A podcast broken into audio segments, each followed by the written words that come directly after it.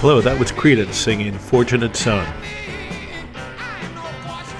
This week's podcast is about the slow death of democracy in our country. I have to start off this one with talking about symbolism versus action.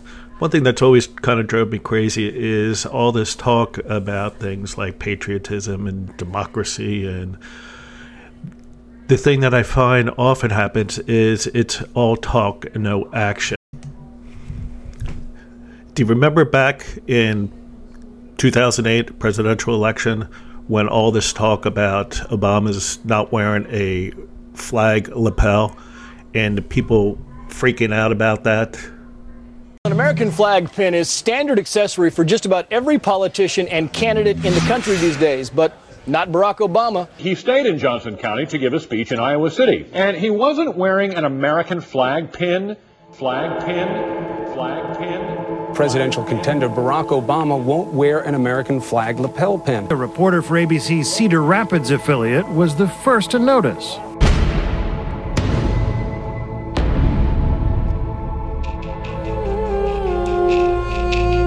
About the flag pin, he didn't have really good answers. A no pin zone. You're taking the pin, the American flag off of you and saying, I'm not going to wear it, almost in a little bit of a protest, I guess. I think he's disrespecting the American flag. He's got to apologize to the people, for example, that are working the fields. There were Marines, we're in the Army. It matters something to our troops. Why do we wear pins? Because our country was under attack. Barack, put on the pin. They just hate the flag.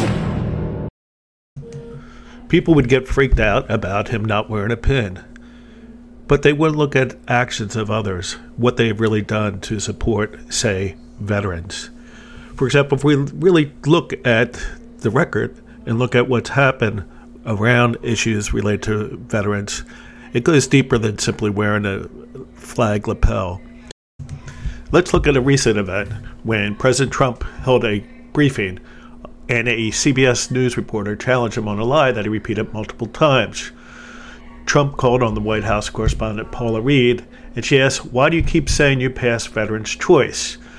Trump attempted to move on to another reporter, but Reid kept asking the question. She spoke, "It was passed in 2014, but it was a false statement, sir." Trump said earlier in the press conference that he had passed the Veterans Choice Act, which makes it possible for veterans to use their government health benefits at providers other than Veterans Administration. In reality, it was passed in 2014 under President Barack Obama. After Trump refused to answer the question multiple times, he cut off the briefing to the cheers of his supporters. Congress and decide how much. You ever hear the word obstruction? They've obstructed. Congress has obstructed. The Democrats have obstructed people from getting desperately needed money. Go ahead, please, right here. President, why do you keep saying that you passed Veterans' Choice? You said that you passed Veterans' Choice. It was passed in 2014. Okay, excuse me. Go ahead, please. But it was a false statement, sir. Okay. Thank you very much, everybody. Thank you very much. If you listen carefully at conferences that he's had, anytime he's faced with a difficult question or a question he doesn't want to answer, he has two choices that he makes. One is either lie or walk off the stage. But let's get back to looking at how situations with veterans are handled. In Trump's 2020 budget plan, it didn't include enough funding for medical services, community care, infrastructure, medical research, or support programs for veteran caregivers.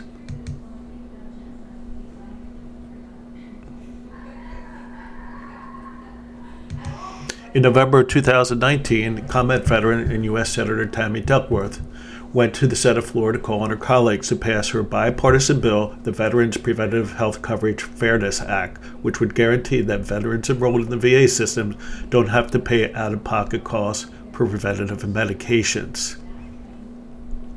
At the time, every other insured American, including service members enrolled in TRICARE, or guaranteed access to those preventative drugs without co-payments.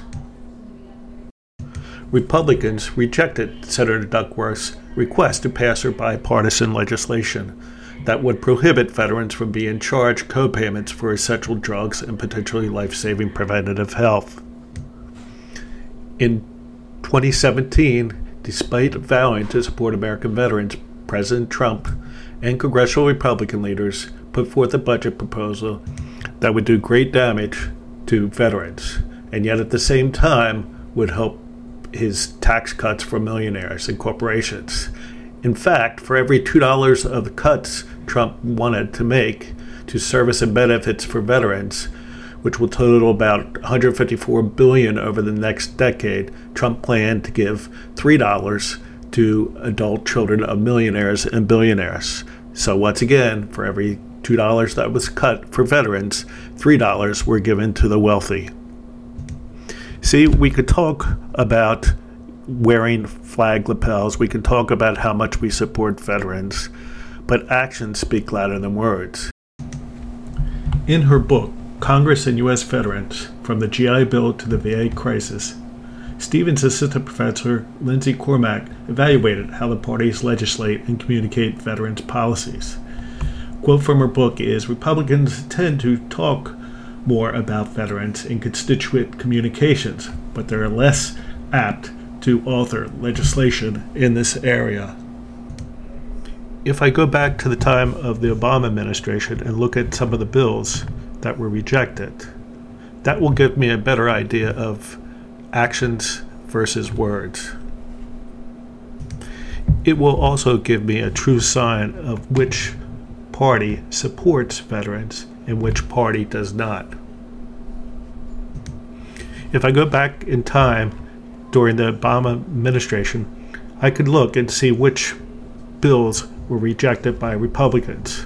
For example, H.R. 466, Wounded Veteran Job Security Act.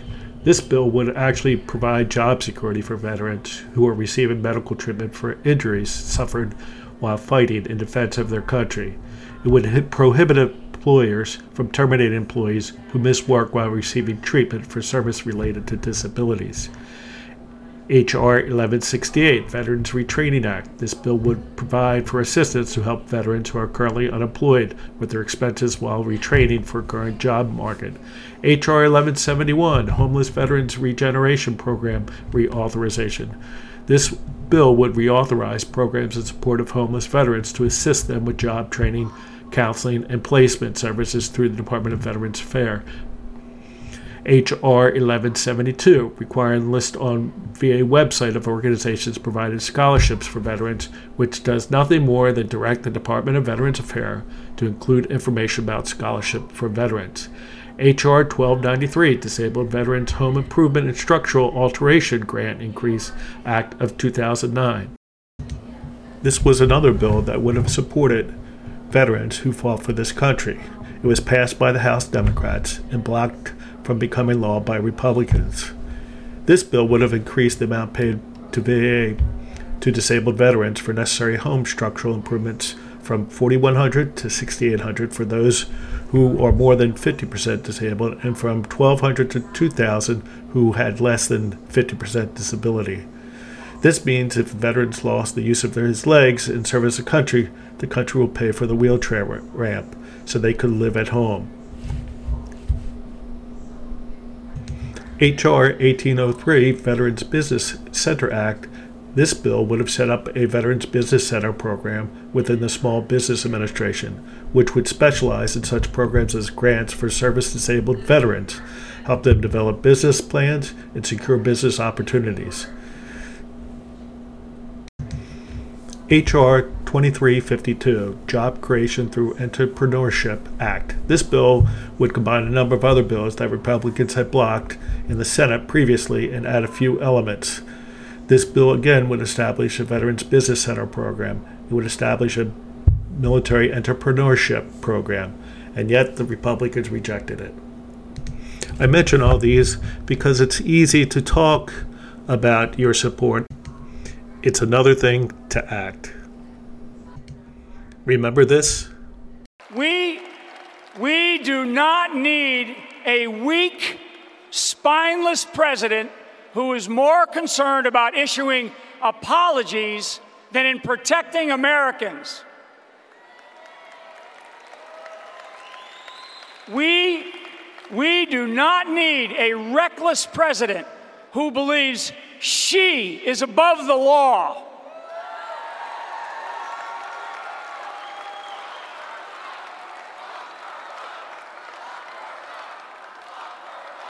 Lock her up. That's right. That's right. Lock her up. I'm going to tell you what. It's unbelievable. It's unbelievable.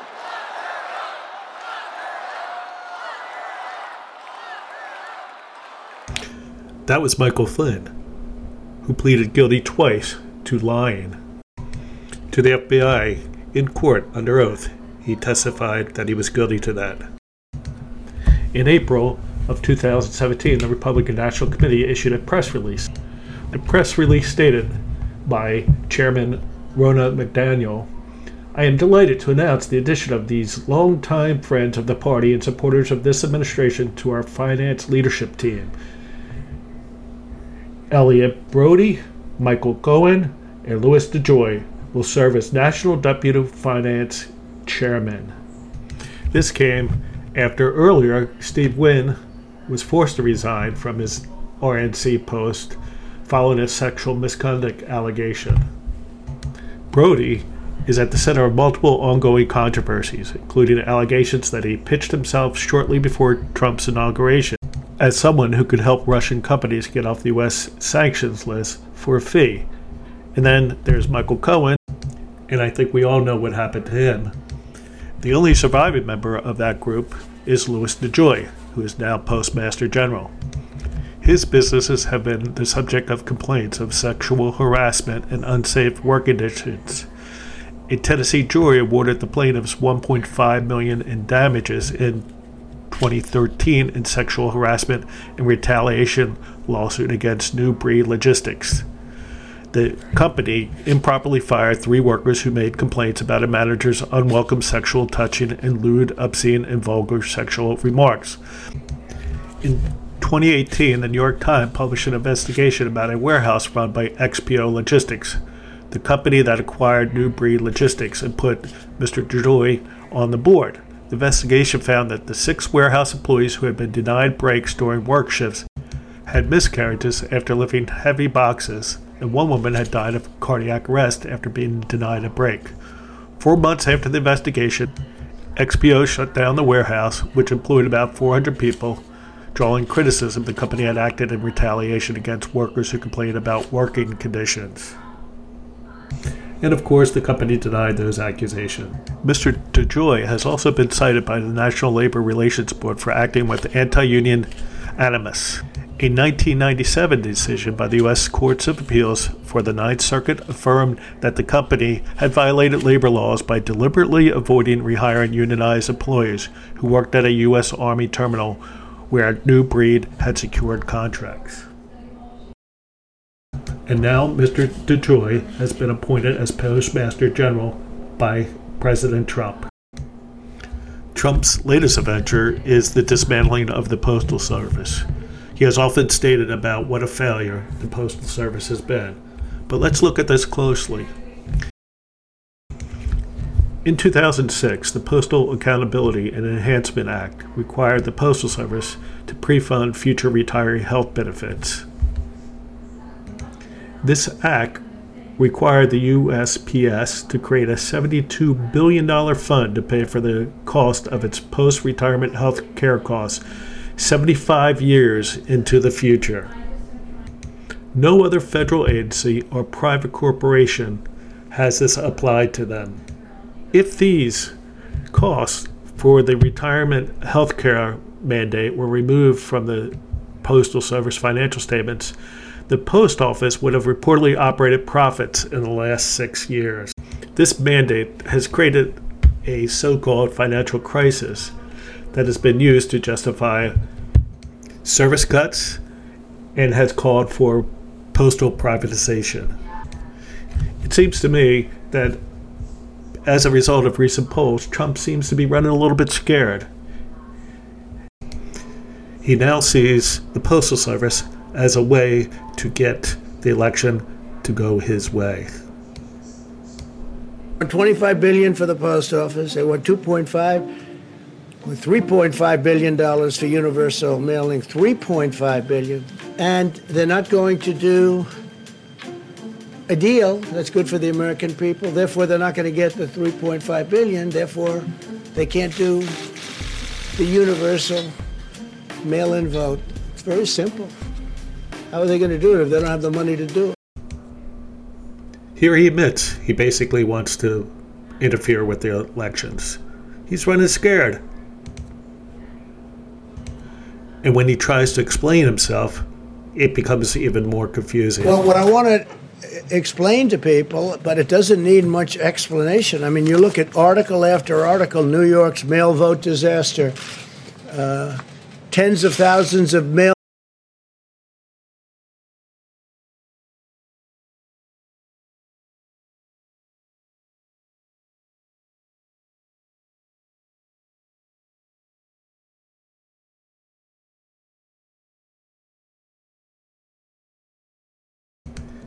Isn't it interesting? Fake news until he wants it to work for his purposes.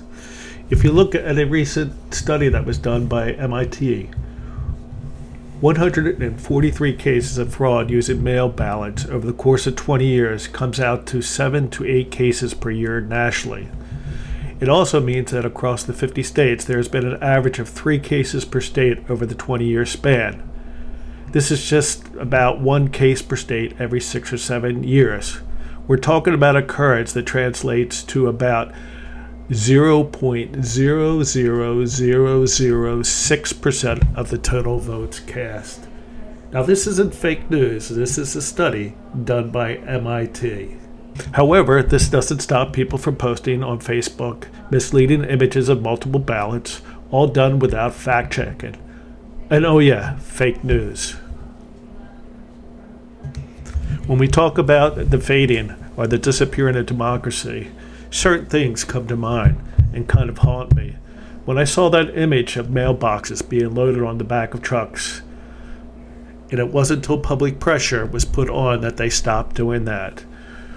When I look at the idea of the Postal Service removing and destroying 969 of the 4,926 mail sorting machines, 746 of those machines used for delivering barcode sorters, for sorting letters and, of course, ballots. When I think about the images of the so-called, or what looked like, secret police that attacked peaceful demonstrators in D.C. so Trump could hold up a Bible and, of course, upside down. When I see Attorney General Barr orchestrating the release of Trump allies and attempting to send Michael Cohen back to jail to stop him from writing a book about Trump. The numerous Friday night massacres that have resulted in the firing of IGs who were investigating Trump allies and cabinet members. Looking at the situation recently in Belarus and what has happened here, it couldn't help but make me think how close we are to heading in that direction.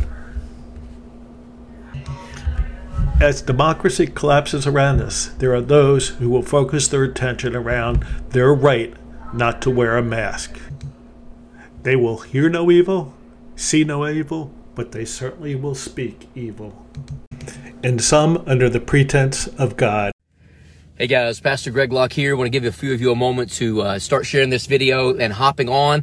But I've got a lot to say, a lot to chit chat about in the next few minutes, so I'm just going to jump right in. And let me just go ahead and warn you up front, as with many of my videos, not only do you want to buckle in and buckle up and hold on for the ride, some of you may not be able to make the leap with me after this, because I'm pretty spitting mad about a bunch of nonsense. Did you know there's been nothing in the American culture and nothing in the church of the Lord Jesus Christ that has separated the body more than these stupid things right here? We call them safety precautions. No, what these are gags, ladies and gentlemen. These have become idols. These don't do anything whatsoever. They're the dumbest thing that's ever been created by humanity, okay? They are scientifically proven to do jack sprat. But I'll tell you religiously what they've done. They've divided the body of the Lord Jesus Christ. These things are so dumb. You know, Walmart says now you have to have one, but they're going to charge you $8 to have one. So my wife gave me one that we have to carry around for obvious reasons. So I went into Walmart today. I've not even got to the store yet. I'm just letting you, share the video. I'm about to get fired up about some stuff, so I'd suggest that the kiddos get out of the room. But anyhow, so I walk around Walmart today with this off. All I did was do like this to get in the door, and then I walked around. There's 300, 400 people in there, and all these sheep are walking around. They all got their masks on, they're all just like a bunch of little mechanized robots walking around. We have our mask. We are safe. COVID-19 cannot get to us. And I'm walking around with this thing in my hand. Nobody said jack sprat. Nobody said. And this comes from a man who says he's a follower of Jesus. Huh. I wonder what Jesus would say if he met him today. Hear no evil, see no evil, but speak plenty of evil. Not wearing a face mask has now become the symbol with no substance. We can wear a flag lapel, but that doesn't mean anything without action behind it. Not wearing a mask proves nothing except that you can only think of yourself and not others. Selfishness is not a good look. The situations that are happening in this country today, whether it's related to the Postal Service, the Friday night massacres, the attacks on peaceful demonstrators, it only gets me to worry about where we are with democracy. I started this podcast looking at how we've treated veterans.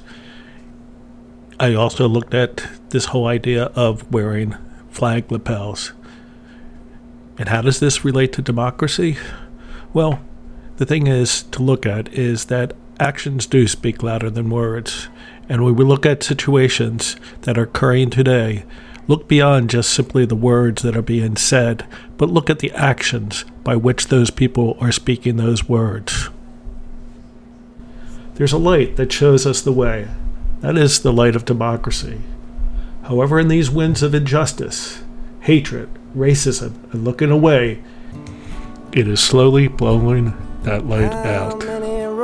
Must a man walk down before you call him a man? How many seas must the white dove sail before she sleeps in the sand? Yes, and how many times must the cannonballs fly before they're forever banned? The answer, my friend, is blowing in the wind. The answer is blowing in the wind.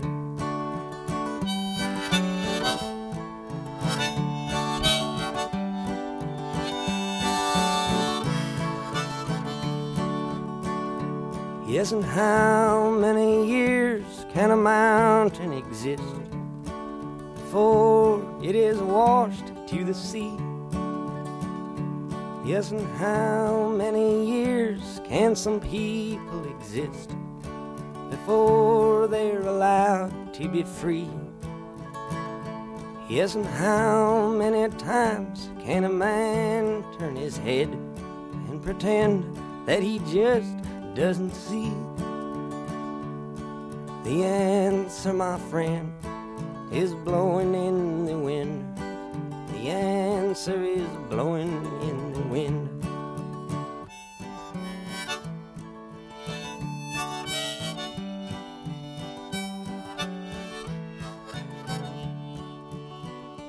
Yes, and how many times must a man look up before he can see the sky?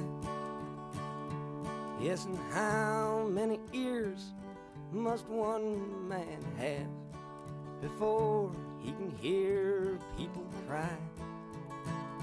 Yes, and how many deaths will it take till he knows that too many people have died? The answer, my friend, is blowing in the wind. The answer. answer is blowing.